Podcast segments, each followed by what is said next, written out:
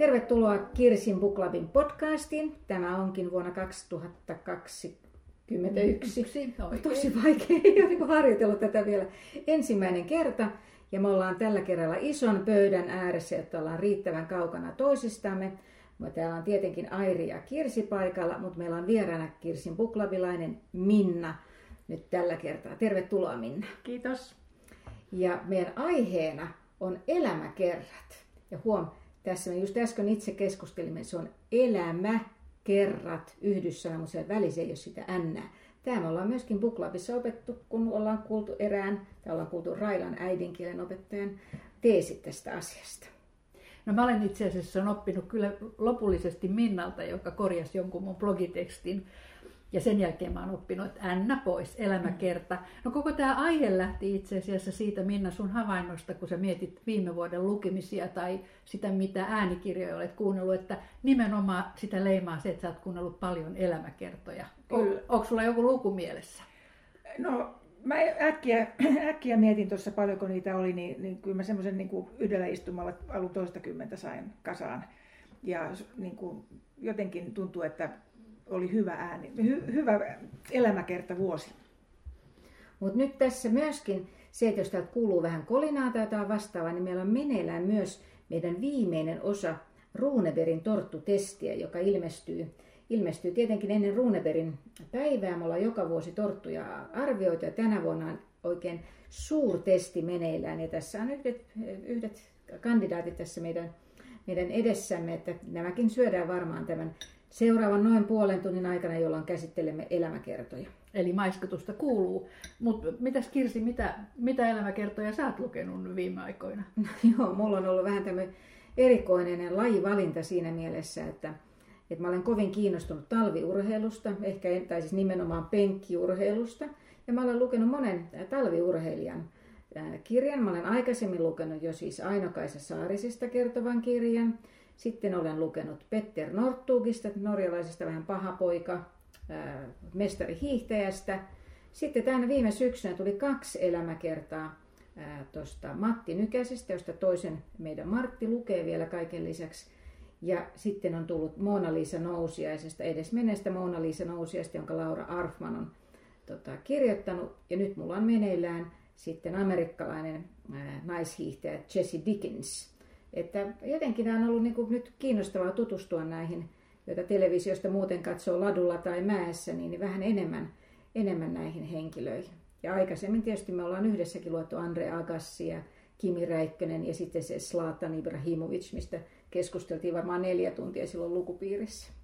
No mä olen kyllä pysynyt hyvin, hyvin tuota, tiiviisti, huomaan kirjailija elämäkerroissa, että enpä nyt juuri, nyt ei juuri tule viime ajoilta muuta mieleen kuin, kuin näitä kirjailijaelämänkertoja. Mutta tota, elämäkertoja ilmestyy tosi paljon. Siis, mulla ei ole nyt ihan viime aikojen lukuja, mutta muistelen, muistelen semmoista, Helsingin Sanomat julkaisi kaksituhattaseitsemäntoista, oli laskenut kuinka monta sinä syksynä ilmestyi. Sinä syksynä ilmestyi kuusikymmentäkaksi elämäkertaa, joista vain kuusi oli muuten naisista. Mä en osaa sanoa, mutta tuskin paljon vähempääkään nyt tuntuisi ilmestyvän. En ole kokonaismäärää lukenut, mutta semmoinen näppituntuma on ehdottomasti, että naisten osuus on noussut merkittävästi, että, että tämä ei ole näin epäsuhtaista enää. Mutta olen ihan varma missään puolessa. Ei, ei olla ole. Kyllä, että, että yhden tätä itse katsoin, että no, tässä omassa oli kyllä muutama nainen, nainen mutta kuitenkin, että kyllä niitä tietysti urheilijoissa ehkä helpommin tuleekin niitä miehiä. Ehkä mm. siinä kirjailijapuolessa onkin naisia enemmän.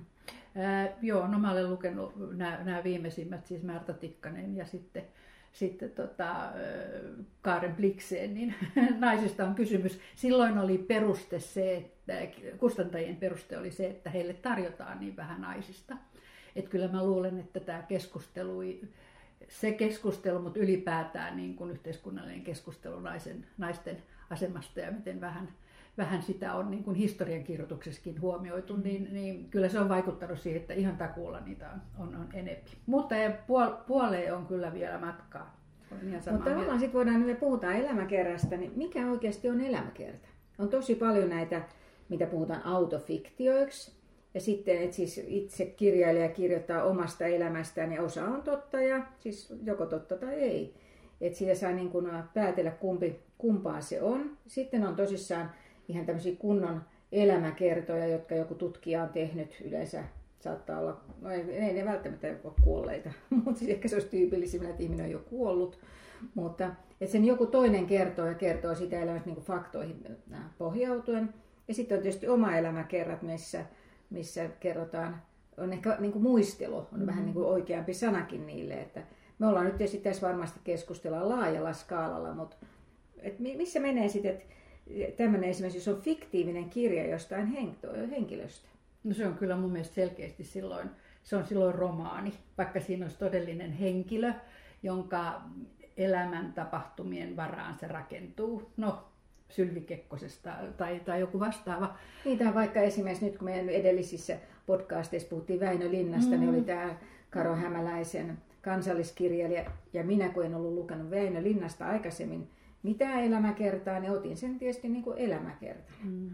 Mutta se on selkeästi kuitenkin niin kuin fiktiivinen, fiktiivinen tarina Väinö Linnasta. Niin. niin. No. no, mitä Minna sanoo? Musta on mielenkiintoista tämä genre niin kuin liukuma, just, että tämän niin kuin autofiktio tai fiktiivinen romaani. Ja sitten on semmoinen laji, josta, johon mä olen hyvin ihastunut sen takia, että ne mitä mä olen lukenut, niin, niin on, on tota, ollut hyvin kirjoitettuja. Eli tämmöinen, että taitava sanankäyttäjä, joka saattaa olla romaanikirjailija, niin kirjoittaa elämäkerran, joka perustuu faktoihin ja siihen niin kuin lähdeaineiston hakemiseen, mitä on tehty niin kuin paikoitellen hyvinkin paljon.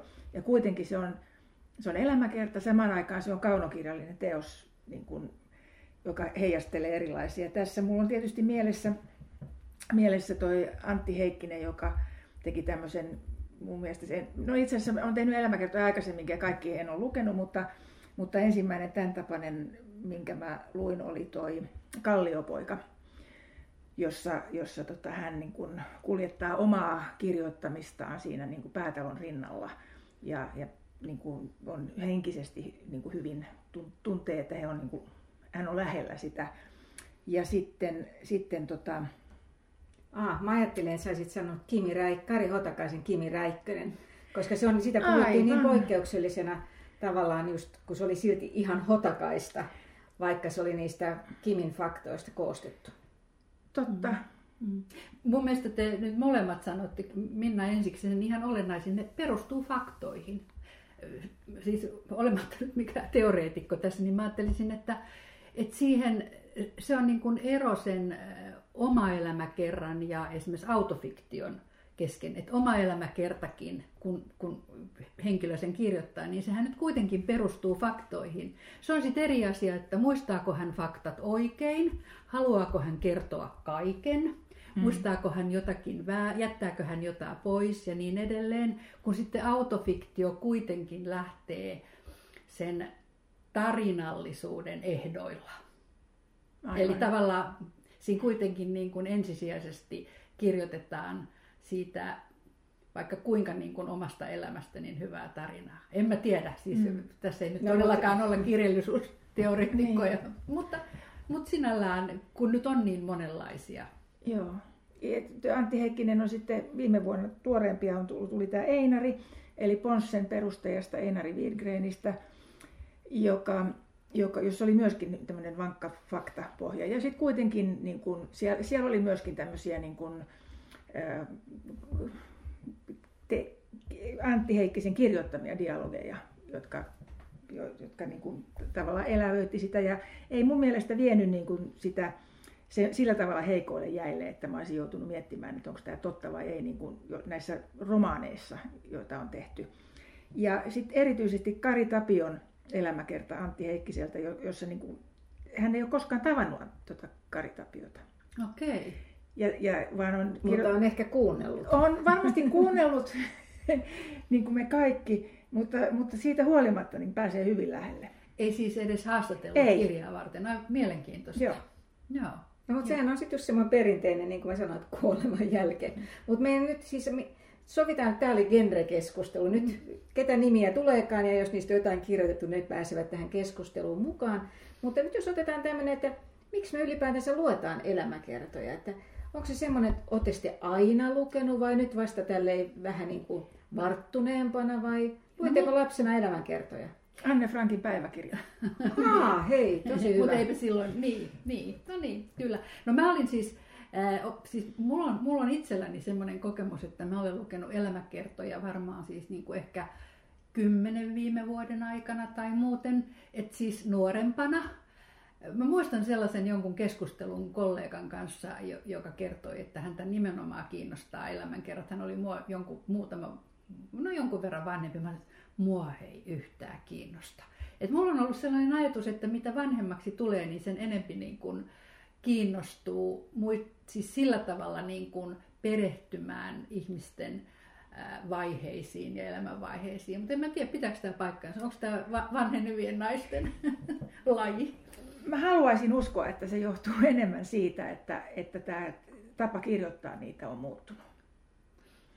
Niin, mutta mä nyt voisin, siis kun katsoo listoista, että mitä elämäkertoja todella paljon luetaan, niin kyllähän nyt ihan siis nämä urheilijoiden, mm. ei, ei näiden urheilijoiden välttämättä mitä mä luettelin, mutta esimerkiksi jääkiekkoilijoiden tota, elämäkerrat, niin, niin nehän on ihan supersuosittuja. Mä nyt vähän veikkaan, että ne ei ole keski-ikäiset naiset, jotka niitä lu, niin kuin, lukee Jere Karalahdesta. Mutta siis voihan se tietysti olla. Sitten muusikoiden on mun mielestä yllättävän suosittuja. Oli vissi justiinsa joku kuunnellun äänikirja, oli tämä Samu Haberin sitä tehty elämäkerta. Just tänään tuli tieto.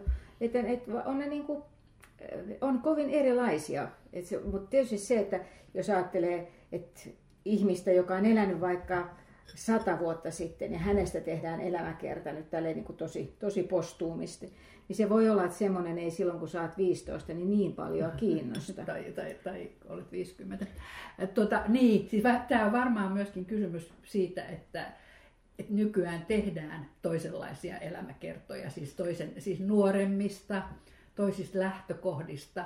Et, et mun ehkä kokemuksessa on ollut vaihe, jolloin, jolloin se on ollut joku poliitikko tai no, kirjailija-elämäkertoja toki ja niin edelleen. Elämäkerta on ollut semmoinen niin kuin monumentti, vähän mm. niin kuin näköispatsassa kyllä. Ja nyt sitten se on paljon muutakin. Niin nyt se on vähän niin kuin moderni taideteos. Tai arkipäivä, tässä on arkipäiväistä. Niin, mutta jos ajattelet vaikka nyt semmoisia, mitkä on tosi suosittuja viime aikoina, niin, niin siis vaikka Mercedes Benso, siis nainen on kaksikymmentä jotain. Sitten oli, mikä me yhdessäkin luettiin, Trevor Noahin kirja, jonka hän oli siis itse kirjoittanut vielä, niin sehän kertoi hänen elämänvaiheistaan siihen, kun hän oli jotain kaksikymmentä plus. Et ei edes, että sieltä voi jatko-osia tulla vaikka kuinka monta nyt sitten vielä. Ja sitten jotain Antti Tuiskua. Et näitä on aika paljon näitä just viihdetaiteilijoita ja urheilijoita, jotka on alle neljäkymmentä, kun niistä on se monumentti jo sitten tehty. Eli siis me, me emme liity tähän joukkoon, joka on sitä mieltä, että miksi noista nuorista tehdään? Eihän heillä vielä ole elämää, vaan, vaan siitä, että se on niin kuin, se on, silloin, silloin niin kuin toisenlainen merkitys tällä elämänkerralla nykyään. Että se ei ole se viimeinen monu, mo, monumentti, niin kuin sanoit. Ja jos se tekee jotain muuta vielä, niin ne voihan olla, että niistä tehdään montakin tarinaa. Niin kuin, että se ei ole sitten tämä ensimmäinen kirja, ei ole se ainoa, mitä heistä kirjoitetaan. Mulla on ollut yksi sellainen ajatus, jota, jota mä itsessäni tutkaskelen, että onko tämä elämäkertojen lukeminen, onko, liittyykö se jonkunlaista tirkistelyn halua? Sanon tämän sen takia, että mä huomaan, että kun mä otan kirjan, jos on siis elämäkerta, jos on kuvitusta, mä ensiksi aina katson kaikki kuvat. Että et tavallaan siinä on, niin kun, siinä on mun mielestä jotakin, jot, jotakin sen tyyppistä vähän, että En mä, nyt, en mä nyt mitään sensaatioita hae, mutta kuitenkin. Henkilöhakemisto on vähän tähän samaan suuntaan. Että se on mun mielestä aina kiinnostava, jos semmoinen löytyy. Ja jos se ei löydy, niin se on usein harmi, koska jos on paljon henkilöitä, niin olisi kiva. Siis mä nyt ainakin sanon, että se on ilman muuta, mä haluan tirkistellä. No niin, hyvä, hyvä, se, hyvä. Siis hyvä. En mä tarkoita, että se nyt olisi sillä lailla, onko se nyt oikea sana, mutta, mutta jos mä tiedän ihmisistä jo tosi paljon, että hän on ollut siis paljon julkisuudessa ja tuntuu, että hän on kaiken jo niin kuin kertonut, niin täytyy sitten siinä kirjassa toivoa, että lukee elämäkerran, että sieltä löytyy jotain uutta, joku uusi katsantokanta hänestä tai sitten jotain uusia asioita. Ja nyt, mutta sitten se on tietysti se, että ehkä se kuvastaa kuitenkin, että mä ihan kaikkea halua tietää, että esimerkiksi tämä tämä Vesa-Matti Loirin, Jari Tervon kirjoittama Vesa-Matti Loirin kirja, missä, missä lööpeissä luki sitten se, että siinä kerrotaan, kuinka hän liukastui spermaklönttiinsä eteisen lattialla. Niin mulla tuli, että se leimasi koko sen kirjan. Hieno, hieno taiteilija, monipuolinen ihminen, niin tämä oli se leima siihen, niin siis ei kiinnosta yhtään. En ole todella, en ole lukenut, enkä ole suunnitellut lukea. En minäkään, mutta kirjan lukeneet sano, sanovat, että se leimasi aivan väärällä tavalla, että, siinä ei ole se, että se ei ole sellainen. Ei, se ei, ei ole, ole sellainen kirja. Ei, sieltä on, siellä on niin kuin, ja sitten tämä, että kuka on ollut kenen kanssa ja minkälainen hyvä ystävyys on ollut, niin nekin oli pieniä detskuja siinä kirjassa, josta sitten niin kuin, kun ei muuta revittävää löytynyt, niin ne, on, ne oli lööpeissä ja se teki kyllä vääryyttä sille kirjalle. Ja näinhän on siis aika monella tämmöisellä kaikkien tuntemilla henkilöillä, niin sieltä on sitten joku suhde jostain menneisyydestä vähän niin kuin paljastunut. Vaikkapa Lenitan elämäkerrassa oli myöskin Myöskin näin, minkä hän itse toki sit niinku kirjoitti. Mutta mikä on, kuinka paljon sitä on sitten, että mitä siinä kirjassa pitäisi pitäisi olla? Että se, että jos me todetaan, että, että näillä nuorillakin on paljon sanottavaa, niin onko näissä sitten, voidaanko samasta ihmisestä kertoa niin kuin moneen kertaan? Että, että olette sitä samaa mieltä, että sieltä pitäisi tulla jotain niin kuin, tavallaan uutta elementtiä? Kyllä se, no...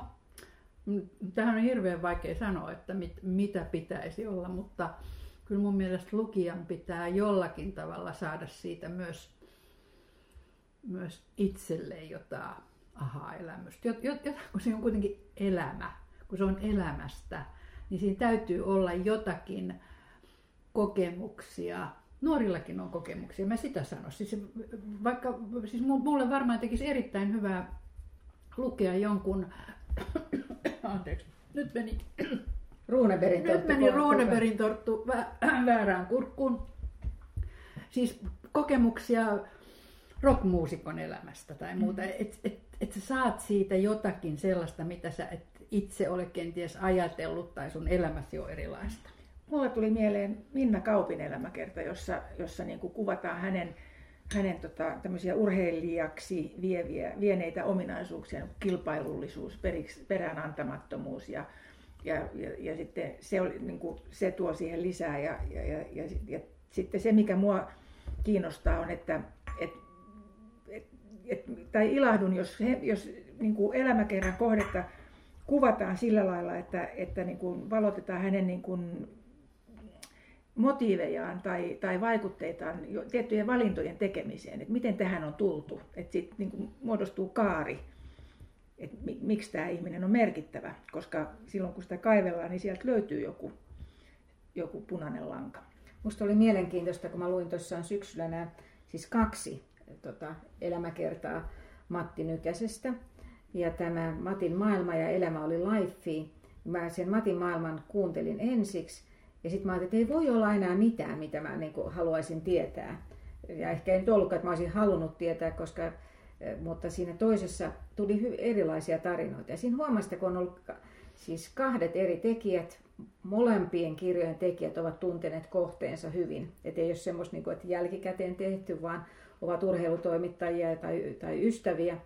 Ja niin se, että toisessa oli yritetty pysyä... Niin kuin, siis kukaanhan ei voi olla kohteen suhteen täysin objektiivinen, mutta vähän edes objektiivisena. Toisessa selvästi tuotiin sitten se ihailu, ihaileva äänensävy kuului sieltä niin kuin välistä. Et se, et se oli mun mielestä hirveän niin kuin kiinnostavaa, että miten sama asia käsitellään eri tavoin.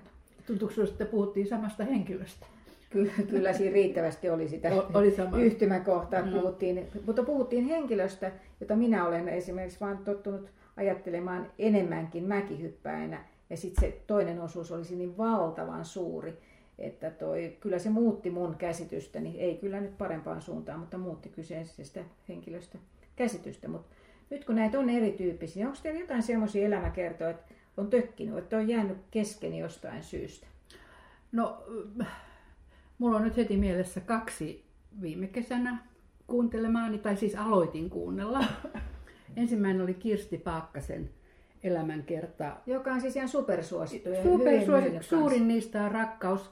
Mulla se jäi, siis mulla oli, tai mä väitän, että mulla ei ollut niin kuin muuta ennakkoasennetta, kun mä olin hyvin kiinnostunut. Hän on tehnyt siis upean uran se nainen ja mielenkiintoisen mm. ja kaiken. Mulla se jäi kesken, koska, si, koska siinä, kirja, siinä kirjassa oli aivan liian kaunisteleva sävy. Se ei, se ei, tuntunut, se ei tuntunut rehelliseltä.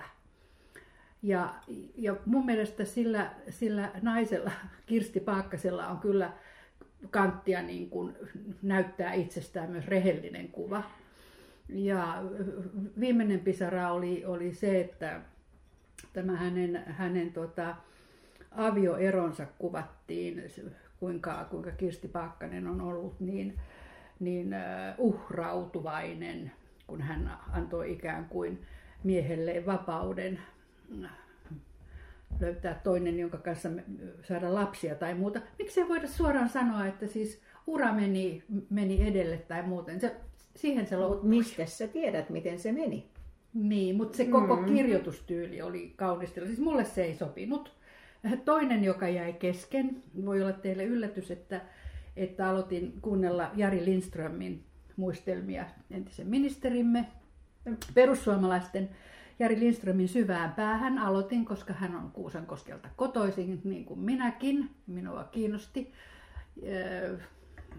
En, en toki häntä tunne, mutta hän on mua nuorempi, mutta kuitenkin siis tiedän hänen vaiheensa myös Kuusankoskella, poikkaan tehtaan, tehtaalta jäänyt työttömäksi ja niin edelleen. No, se alkuosa, lapsuus ja, ja nuoruus ja politiikkaan lähtökin kiinnosti, mutta sitten sit alkoi olemaan liikaa Kymenlaakson persujen tämmöistä keskinäistä kahinointia. En enää jaksanut kuunnella. Onko sulla, Minna, jäänyt jotain kesken? No, mulla jäi ihan alku, alkutahteihin oikeastaan tota Frederikin elämäkerta. Mä yritin sitä kuunnella ja, ja tota, lukija, lukijasta mulla oli, ei ollut sille ennakko-odotuksia muuta kuin, että mä muistin, että olen kuunnellut jotain häneltä ja hän on ollut ihan niin kuin täysin moitteeton ja, ja hyvä, hyväkin. Ja jostain syystä niin Frederikin niin kuin elämäkertaa piti lukea semmoiseen retostelevaan tyyliin, että, että En, en, en, tuli semmoinen olo, että nyt en kuulu kohderyhmään ja sitten annoin periksi. Mut mun täytyy kysyä, mä en ihmettele, että Airi valitsee Jari Lindströmin just tämän Kuusankoski-yhteyden mm. takia, mutta miksi sä otit Frederikin elämäkerran käsittelyyn? Siitä mä hieman tietysti tässä... No, ehkä, ehkä uteliaisuudesta, no. koska se kuva julkisuudessa on niin yhdenlainen. Niin, niin jos mä, mulla oli varmasti joku sellainen ajatus siinä takana, että jos tästä ihmisestä on kirjoitettu kokonainen kirja, jossa on nyt kuitenkin satoja sivuja, niin, niin siellähän täytyy olla jotain muutakin. Mutta se on mulla vielä edessä, jos jonain päivänä. Mutta tässä tulee vähän, sä sanoit, että sä oot kiinnostunut ja onko joku toinen puoli. Siinä tulee, tavallaan se vahvistaa sitä, kun sanoit, että kirjassa pitää olla jotain uutta. Sen Joo. pitää avata jotenkin muuten kuin nyt tässä sitten se... Reetun pintajulkisuus, mm. mitä ehkä vähäisesti kuitenkin kaikki tiedämme. Mulla on jäänyt kesken, tai ei jäänyt kesken, luin loppuun, mutta todella tahkoten äh, Manchester Unitedin pitkäaikaisen valmentajan Alex Fergusonin ylistetyn niin kuin, äh, tota, elämäkerran, koska yksinkertaisesti, vaikka olen jalkapallostakin vähän kiinnostunut, niin siinä oli niin paljon sitä semmoista, mikä ei, niin kuin siis, mistä mä en tiennyt mitään. Sitten kun mennään just se eri... eri pelaajaostoihin, ja niin se yleisellä tasolla kiinnostaa, mutta kun ne toistuu kerta toisensa jälkeen, niin, niin mutta Alex Ferguson oli tulossa Suomeen puhumaan ja mä olin menossa kuuntelemaan, niin, niin siksi mä se tahkosin loppuun asti, mutta kyllä siellä täytyy olla joku semmoinen suhde, suhde tai lähtökohtainen kiinnostus tähän, tähän ihmiseen. Mutta sitten miettii taas semmoiset, kuinka, me puhuttiin tuossa aikaisemmin, että näitä, kuinka paljon vaikuttaa se ikä ja kaikki, niin sitten on esimerkiksi haluaisin vielä mainita, että luin tämän Greta Thunbergista kirjan, joka siinä vaiheessa hän oli itse vasta seitsemäntoista. Niin mietti siinäkin, että, että onko vielä niin kuin aika, mutta hän oli siihen ikään mennessä saanut paljon, paljon aikaiseksi. Se kertoikin ihan eri asiasta. Se, per, perheestä, se kertoi perheestä mm-hmm. ja siitä hänen niin kuin, oikeastaan siis hänen erityispiirteistään mm-hmm. ja niiden, mm-hmm. niiden mm-hmm. paljon ja selitti nimenomaan sitä motiiveja siihen, että miksi Tota, hän on lähtenyt niin voimakkaasti tota, tähän ilmastonsuojeluun, niin toi, toi, tota, et se, se oli myös niin hirveän avartava, vaikka oli näin, näin niin kuin nuori. No, me ollaan aika montaakin, ainakin nyt sivuttu montaa kirjaa, mutta mennään vähän syvemmälle muutamia. Minna puhui jo näistä, näistä Antti Heikkisen kirjoittamista kirjoista. Mitä sä oot nyt sitten ihan viimeisimmäksi lukenut? Onko ure, oletko muu, tai kysytään näin, oletko lukenut muustakin kuin urheilijoista? Olen, minähän olen kovin monipuolinen ihminen. Tota, mä, joo, olen siis joulusta asti viettänyt aikaa äh, tota, Valkoisessa talossa, eli siis Barack Obaman, Obaman elämäkertaa olen lukenut, mutta kun olen lukenut muutakin samalla, niin siksi ei ole edennyt niin voimakkaasti. Mutta on ollut musta tosi mielenkiintoista, kun muutama vuosi tuli, siis Michelle ehti ensin näissä elämänkerroissa, ja mä todella pidin sit Michelle Obaman elämäkerrasta, koska se avasi mulle, hän on suunnilleen samanikäinen, niin se avasi, niin kuin, että kuinka erilaista mustan naisen elämä on ollut kuin se, että on täällä Suomessa. Niin minkälaisia vaihtoehtoja on ollut niin kuin mahdollisuus, ja tietysti mähän haaveilin kanssa, mä menisin jonkun presidentin kanssa naimisiin, mutta, mutta Michelle ei siitä haaveillut, sinne vaan kävi näin. Mutta se oli kiva, kun se avasi oven niin semmoisen backstageille. Se, ja Michelle ei sitä tietysti tiennyt muutenkaan niin paljon. Mutta nyt tämä Barack Obaman elämänkerta, joka myös taisi olla viime vuoden myydyin tietokirja Suomessa, oli, oli, niin mulla on se englanniksi ja se on sen verran tiukkaa tekstiä, niin sen takia se on mulla edennyt hitaasti. Mutta hän on siis ihan supertaitava kirjoittaja. Ja kertoo tosi mielenkiintoisesti ja se aina yrittää kertoa sen ihmisen kautta, että kun hän menee ensimmäistä kertaa Moskovaa tapaamaan Medvedeviä ja Putinia esimerkiksi, niin kyllä siinä asioista vähän niin kuin mainitaan, mutta ennemmin se tekee niin kuin huomioita siitä, että miten, niin kuin, mistä muusta ne puhui, minkälaiset puitteet oli. Että kertoo siitä just semmoista, mikä ehkä on pikkasen sitä tirkistelyä, että avaa sitä verhoa meille, jotka ei ikinä semmoisiin saleihin päästä, niin se on mun mielestä todella, todella kiinnostavaa. Mutta sehän on semmoinen kirja, joka siis samalla kun Michelle luki oman äänikirjansa, niin Barack Obama lukee oman äänikirjansa. Ja mä nyt mä mietin, että olisi pitänyt ehkä, ehkä ottaa se äänikirjaversio, kun musta hän puhuukin niin ihanasti. Niin se olisi ollut tosi, tosi kiinnostavaa, mutta sitten se ei ole lukuaikapalvelusta ostettavissa. Että ai se, se ei ole, koska, koska Michelin kirjahan se oli. oli. Jo, joo, mä muistan myös, että mä kuuntelin sen nimenomaan hänen itsensä lukema, lukemana, koska se oli siis... Mutta mulla menee vielä muutama viikko tässä Valkoisessa talossa, sitä on tosi tietenkin kiinnostavaa tähän justiin se, kun vallanvaihto on juuri tapahtunut, niin sitten on ollut vähän semmoista niin kuin tosi T V, niin kuin tiedätkö, että sä vertaat, että Kuinka, kuinka se olisi voinut mennä ja kuinka se nyt tänä, tällä kertaa meni. Että ne on, sit, on jotenkin virittäytynyt kovasti siihen poliittiseen elämään. Mutta mitäs jos on, mitäs sä olet lukenut, Airi, nyt sitten? No itse asiassa mä olen nyt viimeiseksi lukenut Naarasleijonan, joka on äh, tanskalaisen Tom Buk-Sventti, osasinkohan mä nyt edes sinne päin edes sanoa, äh, kirjoittama äh, kirja Karen Blixenin Afrikka-vuosista. Tai oikeastaan se oikeampi olisi sanoa, että, että se on kirja Karen Blixenistä ja siitä hänen Afrikan vaiheestaan ja sitten Karen, Karen, Karen Coffee Companysta. Eli se on, se, on, se on mun mielestä erittäin mielenkiintoinen kirja. Tämä, tämä kirjoittaja on, sen verran googlailin, että hän on siis Tanskassa erittäin tunnettu tietokirjailija, hän on historioitsija, hän on, hän on journalisti ja hän on tehnyt melkoisen työn, hän y, hyvin yksityiskohtaisesti, täytyy sanoa, että joissakin kohdin ehkä vähän liiankin yksityiskohtaisesti kertoo niistä tämän, tämän kahvitilan vaiheista ja hänellä on uusia, hän on ollut uusia lähteitä. Mehän, jos mitä, niin mehän tunnemme, siis mä en ainakaan lukenut Karen Blixeniltä yhtään kirjaa, mutta mehän tunnemme, että me tunnemme hänet hyvinkin näiden hänen oma elämän kerrallisten kirjojensa, lähinnä nyt tämä eurooppalainen, eurooppalaisena Afrikassa tai sen elokuvan pohjalta. Eikö siis vaan sen takia se Meryl Streep, sehän on niin kuin siis samannäköinen. No niin, mutta se, että kirjailija tämä Buk-Sventti, hän on kirjoittanut tota, myös elämäkerran tuon Karen Blixenin isästä. isästä. Itse asiassa kaksikin kirjaa. Ah, okei. Okay. No joo, siis se on niin kuin tosi sukuperehtynyt. Kyllä, sitten. Kyllä. Ja hänellä, hän on saanut, äh, tai siis vasta muutama vuosi sitten on, on suku antanut julkisuuteen julkaistavaksi Karenin Enon, A G Enon, kirjeenvaihdon, joka koskee tätä, tätä kahvitilaa. Ja sieltä selviääkin asioita. Karenhan ei ole koskaan missään näissä kirjoissa edes viitannut siihen, että sekä Eno että hänen äitinsä ovat, raho- siis rahoittivat sitä kahvitilaa ihan uskomattomilla summilla. Siinä kirjassa on ne myös käännettynä niin kuin nykyrahoiksi. Siis puhutaan miljoonista, joilla se kuusitoista vai yhdeksäntoista vuotta, kuinka pitkä jakso se nyt olikaan, sitä, sitä tilaa niin kuin saatiin pidettyä pystyyn. Karen Blixen ei missään mainitse edes tämän Enon nimeä tiettävästi. Mutta se, mikä, se on, mikä sen tekee kiinnostavaksi... Olisi saanut sanoa tähän väliin myös, mutta muistettakoon siis ihan elokuvasta.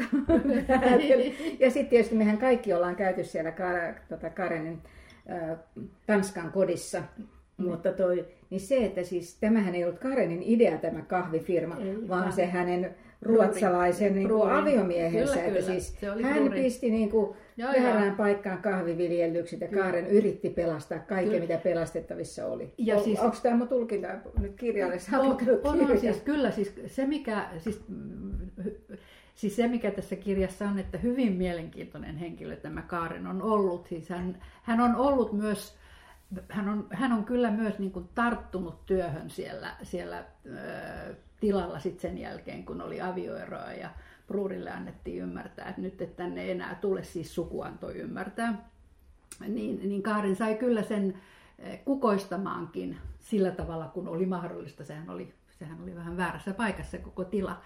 Mutta, mutta se kertoo myös erinomaisesti siitä, että, että minkälainen tämä... tämä miten ristiriitainen se Blixen on ollut. Hän on siis Karen Blixen, hän on, hän on surutta käyttänyt, hän on surutta käyttänyt suvun rahoja muun muassa hienoihin huonekaluihin ynnä muihin. Hän on, hän on ollut selkeästi myös niin kuin tätä, äh, hän on ollut siirtomaa rouva, mutta kohdellut erittäin hyvin afrikkalaisia ja se on ollut siellä poikkeuksellista. Että kyllä, että hänessä on niin kuin monta persoonaa, mutta se minulla on vielä pakko sanoa, että kun me kaikki elokuvan varsinkin tietäen ja tuntien, niin eikö niin, että me, meidän, me, me kuulemme Meryl Streepin sanomana, että I had a farm in Africa, niin siinä olisi pitänyt olla, että A G nolla ja suvulla oli, su, suvulla oli siellä, siellä kahvitila. No, mutta siinä Robert Redford pesee siis sen Karenin hiuksetkin siinä ja kaikki. Et siinä on paljon tätä kivaa, mutta tässä on myöskin semmoinen, että miettii, että no, nyt sä luet sitä niin kun oikein elämäkertaa pohjautuen faktoihin. Sitten me ollaan luettu Mia Kankimäen niin kun Yönaiset-kirjoissa, jossa hän lähti Karen Blixenin jäljille sinne Keniaan. Ja toi, et tulee tavallaan, että taas löytyy näitä, että kun sä oot yhdestä kiinnostunut, niin sit sä oot kiinnostunut niin seuraavastakin, seuraavastakin tota, kirjasta. No, tämä kirja myös hyvinkin paljastaa sen, kun me puhuttiin siellä aikaisemmin, että mikä ero on autofiktiolla ja, ja, ja oma elämäkerralla ja elämäkerralla, niin kyllä tämä elämäkerta, joka on nyt sit tutkijan laatima, niin kyllä tämä paljastaa, että nämä Karenin oma elämäkerrat, niin autofiktio, vähintään ovat mm. autofiktiota. Kyllä niissä on niin kuin kerrottu hyviä tarinoita. On siinä, on siinä tottakin. Niin. Tai sanotaan, että ainakin pohjaksi. Mutta yllättävää oli... autofiktiossa on. Niin. Mm. Yllättävää oli siis, ollaan puhuttu aikaisemminkin Lucinda Railin nämä Seven Sisters, tai Seitsemän sisarusta nämä, tota, nämä äh, kirjat, niin siinä, äh, siinä viimeisimmässä, siis tällä hetkellä viimeisimmästä Auringon sisar, niin siinä ollaan just samalla huudeella. Ja tämä Happy Valleyn niin kuin elo, tota, äh, sosieteestä kerrotaan silloin mm-hmm. niin kuin ennen toista maailmansotaa, niin kuin vähän Karen Blixenin ajan jälkeen. Mutta sitten tavallaan siinä oli paljon semmoista niin kuin piirrettä, mitä mulle ei ollut tullut niin kuin siis Karenin kautta. Tässä, on, tässä kirjassa on kokonainen luku siitä Happy Valleystä. No, no, siellä vasta, elä... siellä vasta elämää vietettiinkin. Sehän, siis Karenhan ei siellä ollut, mutta se oli tämmöinen Englannin, Englannin tota, aristokratian äh, sikailupaikka. Näin. Niin se lähti yleensä ehkä ne, just ne, ei ne terävimmät kynät sieltä niin, suvusta niin, lähetettiin niin, sinne niin, perustajalta. Mutta mitä sulla on, Minna, Karen Blixenistä mielessä? No tota, niin kuin mä sanoin, niin, niin tämä Mä, mä oon vasta aloittanut sen, tämän uusimman elämäkerran ja odotan sitä, koska mun mielestä se on, se on tietysti niin kuin, se, se ei välttämättä niin kuin, tai ei oikeasti ollenkaan vähennä niiden Karenin omien kirjojen arvoa, vaan ne, niin kuin, ne vähän muuntautuu ja, ja niin kuin se, se, se reipas ote, mikä on siihen, että se ei nyt ei ollutkaan niin auvoista, niin, niin se on musta kiva niin kuin ristivaloitus siihen. Ja olihan se vaikuttava se Tanskan koti. Niin, Oi, kyllä, kyllä. Mä kävin vielä viime syksynäkin siellä uudestaan, kun eka, silloin kun käytiin yhdessä, mehän oltiin siellä Louisiana Literature-festivaalilla, ja tämä sattuu tämä Karenin koti sijaitsemaan äh, Rungstedlund, ehkä se sanotaan suunnilleen näin. Kyllä, kyllä. Niin, niin toi aivan ihana, ihana paikka. Mulle avautui siellä siis just tämä hänen taide, niin kuin, siis muu taiteellisuuspuolensa.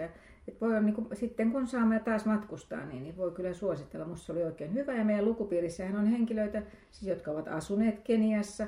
Ja sitten vielä myöskin henkilöitä, jotka ovat erikseen käyneet siellä Kenian, Kenian talossa. Että paljon löytyisi tämmöisiä, että näitä henkilöitä voi sitten ryhtyä näiden jälkiä seuraamaan. Mut mä ajattelin, mä haluan ilman muuta lukea tuon Karen Blixenin, mutta mitäs muuta nyt? Tässä on keväällä tulee jälleen lisää. Onko mitkään seuraavat elämäkerrat, mitä teidän listoilla ne on? Mitäs Minna sulla on? No mulla on oikeastaan seuraavana toi Salli Salmisen Elämä ja teokset, joka otsikko on Valoisa kaupunkini. Se on ruotsalaisen Ulrika Gustafssonin. Siis tämä Katriina Sa- Katriina Salli Salmi. Salli Katriina Salminen. Mm-hmm. Joo, siis Katriinan suomensi Juha Hurme uudestaan. Se on hieno kirja. Mutta kyllä eli mielenkiintoisen elämän myöskin Salli Salminen, joka sitten, sitten muutti New Yorkiin muistaakseni Yhdysvaltoihin joka tapauksessa, eli siellä. Onko sinulla tietoa jo etukäteen, että milloin hän kuoli suunnilleen? No meidän aikanamme. Se on aika pitkä aika. Se ei paljon tarkemmin. Oliko sulla muita, muita mitä suosittelisit? No suosit- suositeltavia... Oikeastaan näistä mun luke, lu, lukemista, niin, niin tota, mä voisin suositella Anne Brunilan elämäkertaa, joka oli niin kuin, sanotaan, että sitä voisi ehkä pitää semmoisena, jos ei nyt tirkistelynä, niin, niin kuitenkin kirjana, joka niin kuin mua antaa hyvin niin kuin yllättävän kuvan ihmisestä, siis erittäin positiivisen, mutta, mutta kuinka paljon niin kuin ihmisen, yhden ihmisen elämään mahtuu sen julkikuvan ja, ja loistelijan uran lisäksi. Jorma Uotisen elämäkerta oli semmoinen, josta mä en odottanut niin kuin sitä jännittävyyttä ja, ja semmoista niin kuin syvyyttä, mitä siinä oli. Se oli musta hieno. Eikö sun pitää sanoa, että se ei huono? Jätetään se nyt tässä Jormalle. Mm. No mä olen, mä olen poiminut näitä tänä keväänä ilmestyviä kirjoja, elämäkertoja, jotka minua kiinnostaa. Ensimmäiseksi nostan Hanna-Reeta Schreckin, jonka me olemme lukupiirissäkin saaneet meidän vieraaksi. Silloin hän oli kirjoittanut Ellen Teslefistä. Nyt hän kirjoittaa kirjaa Säkenöivät ja oikukkaat Suomen kultakauden naisista. Siellä on mukana Ellenin lisäksi myös hänen, hänen sisarensa, siis Tyyra ja Gerda Teslef. Sitten siellä on Aino Järnefelt eli Sibelius, Alma Söderhjelm, Sigrid A. Forselius, Ella de la Chapelle ja Siri von Essen. Ja erityisesti minua jäi niin kuin mieleen, hän esitteli sitä, sitä tuota, in, infossa tätä kirjaa, niin äh, hän kertoi, miten, miten hän haluaa, hän niin kuin sen, sen kirjan kautta haluaa tuoda aikakautta ja sitä, millä tavalla sukupuolta tuotettiin, eli siis mi, mikä tämä naiseus silloin oli, se kuulosti kovin kiinnostavalta. Huhtikuussa ilmestyy. Toinen, toinen tota, jo kuolleista naisista kertova kirja on Anu Lahtisen Ebba, Ebba Steenbokista, tuhatviisisataaluvulla eläneestä Klaus Flemingin vaimosta. Ja Ei, anteeksi nyt, mulla ei ole mitään haavistusta, mutta jos hän on tuhatviisisataaluvulla, niin ehkä mä en sitten tunne niin hirveästi tota. No siis mä en nyt hirveästi pysty Klaus Flemingistä muuta sanomaan kuin, että hän oli silloin Suomen, no jossakin luki, että hän oli sotilasdiktaattori suurin piirtein. Siis Suomihan oli osa Ruotsia silloin jo, mutta mulla on jäänyt erityisesti mieleen tämä Edefeltin maalaus, jossa Karl Herttua herjaa Klaus Flemingin ruumista. Ja mä muistan sen jostakin jo ihan siis, tei, siis niin kuin yli kymmenvuotiaana, koska se nimi on niin semmoinen. Se on varmaan ollut jossakin koulukirjassa. Mutta että tämä on tiettävästi ensimmäinen niin kuin siis tuhatviisisataaluvulla eläneen naisen elämäkerta. Eli siis missä? Niin kuin Suomessa? Suomessa, niin. Että no, siis, siis niin kuin oikeasti siitä naisesta tehty, no hän on tietysti ollut, hän on ollut mahtavan ruotsalaissuvun tytär ja sisar, kuningatar ja muuta, että hän on, mutta siinä kerrotaan myös sitä, sitä niin sanottua, siis arkipäivää, siis tällaisen ylhäisönaisen arkipäivää. No sitten vielä näiden vanhojen entisten naisten, menneiden naisten, menne, menneiden naisten, ei entisten vaan menneiden niin. naisten vastakohtana, niin RSOn ylikapellimestari Hannu Linnusta ilmestyy ensi kuussa Pekka Hakon kirja Linnun rata, ja se nyt minua kiinnostaa, että sen aion kyllä lukea. All right. No mä olen kanssa poiminut tässä muutaman tämän kevään kirjoista. Nämä ei ole sellaisia tunnettuja henkilöitä, vaan ranskalainen Vanessa Springora, ehkä näin sanotaan, jota, joka on siis nuorena tullut hyväksi käytetyksi tämmöisen kuuluisan kirjailijan toimesta, ja kaikki ympärillä ovat niin kuin tienneet tämän. Tämä on ollut niin kuin jotenkin, kaikki ovat katsoneet, no hän on nyt semmoinen taiteilijahahmo, mutta kai se nyt ei se haittaa, jos se tykkää nuorista tytöistä. Ja kirjan nimi on Suostumus. Ranskassa suuri menestyskirja, haluaisin sen lukea.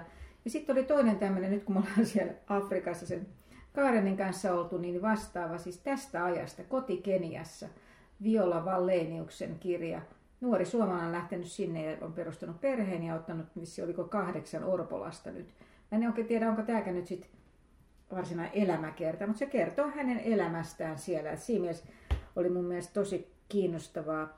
Plus, että joitain kirjoja, siis aika harvoin mä haluan lukea uudestaan, mutta on niin hyvä elämäkerta, jota olemme lukupiirissä käsitelleet, siis aika, ehkä viisi vuotta sitten, Tuula Karjalaisen, Tuve Janssonin Tee työtä ja rakasta. Ja se on tullut nyt äänikirjaksi. Mä ajattelin, että mä voisin kuunnella sen nyt, koska nyt kun olen Tuve-elokuvaa just viime syksynä nähnyt, ja mun mielestä se oli niin kapea-alainen verrattuna tähän ään, ään, elämäkertaan, niin, niin sen takia voisin vähän kerrata sitä kirjaa.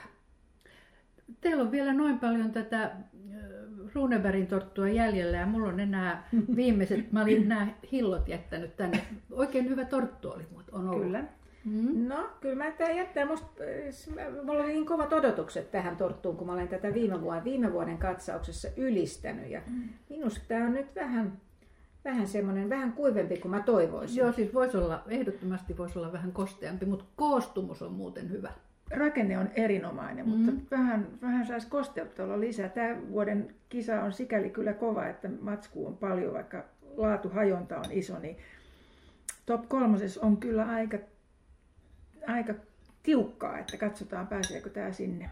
Mulla on tässä enää nämä, nämä, nämä herkulliset hillot jäljellä. No, sulla sokerikuorokättä. No vähän. Mut Yksi, yksi itse asiassa elämäkerta, mikä musta olisi aika kiva kyllä lukea, niin varmaan semmoinen onkin, mä en ole katsonut, Fredrika Runeberg. On kirjoitettu, joo. joo niin, joo. Hänhän oli edistyksellinen nainen, niin ehkä siinä mielessä tämmöinen historiallinen nainenkin voisi olla. Mutta mut onko vielä joku semmoinen, jonka nyt tulisi niinku mieleen, että kenestä haluaisi tietää, tai mikä on tulos, tai mikä pitäisi lukea, mitä ei ole nyt niinku... Vai otetaanko me kuuntelijoilta suosituksia vastaan, että mitä... Mitä pitäisi? Mulla on vielä yksi kysymys kyllä teille. Ah, no. Oletteko te koskaan ajatellut, että... Oma elämäkerta. Älkää naurako, siis ei, jul, ei julkisuuteen, mutta siis niin kuin... No miksi sitten la- muuten se tekisit? Kun lapsia ja siis tavallaan niin kuin... Siis monethan kirjoittaa mm-hmm. sitä, ei suinkaan niin, että siis vaan nimenomaan sen takia, että, että olisi jälkipolville. Tai sitten monet kirjoittaa myös niin kuin... Tuota, nyt on ollut muutama... tuttavapiirissä, jotka ovat löytäneet vanhempiensa kirjeitä ja sitä kautta niin kuin peranneet. Tällainen mahdollisuus myös oli. Olisi. Tähän on olemassa ihan kurssejakin. On, on, on. Ja on valmiita kirjoja, missä on tämmöisiä, niin kuin, että isoäiti kertoo elämästään tai äiti kertoo elämästään. Mä oon esimerkiksi mun äidille antanut semmoisen kirjan ja toivonut, okay. että hän on sitä täyttänytkin. Ja, mutta mä en ole siis tietenkään vielä katsonut. Samalla vähän kuin vauvakirjat, niin sit sä kirjoitat niin kuin elämästäsi. Että, että se helpottaa sitä rakennetta, mm. jos semmoinen oikea kirja tuntuisi niin kuin hankalalta. Mm. Mutta ihan kun ollaan siinä vaiheessa, että sukupolvet ovat mm. jo sitten niin kuin menneet sijoilleen, niin olisi ihan kauhean kiva niin kuin tietää, että kyllähän se totta on, että tässä vaiheessa alkaa tulla ehkä enemmän kiinnostusta. Että se on kaksikymppisenä, ei paljon ne mummon jutut niin kiinnostanut, mutta nyt ne olisi kiinnostaisi, jos hän olisi vielä elossa. Niin. Näin. Mutta ennen kuin meidän omat elämäkertamme tuota, tulevat julkaistuiksi, niin suosittelemme lämpimästi tutustumaan muiden elämäkertoihin, vaikka näihin, mitä me tässä jo mainittiin. Ja sitten meidän blogista löytyy, kirsin book club piste com löytyy kyllä lisää elämäkertoja, mitä tässä meidän kymmenen yhteisen historiavuoden, menikö se oikein, ei, kymmenen vuoden aikana kuitenkin ollaan tota, yhdessä tai erikseen luettu. Mutta nyt kaikille toivotaan oikein hyvää elämää.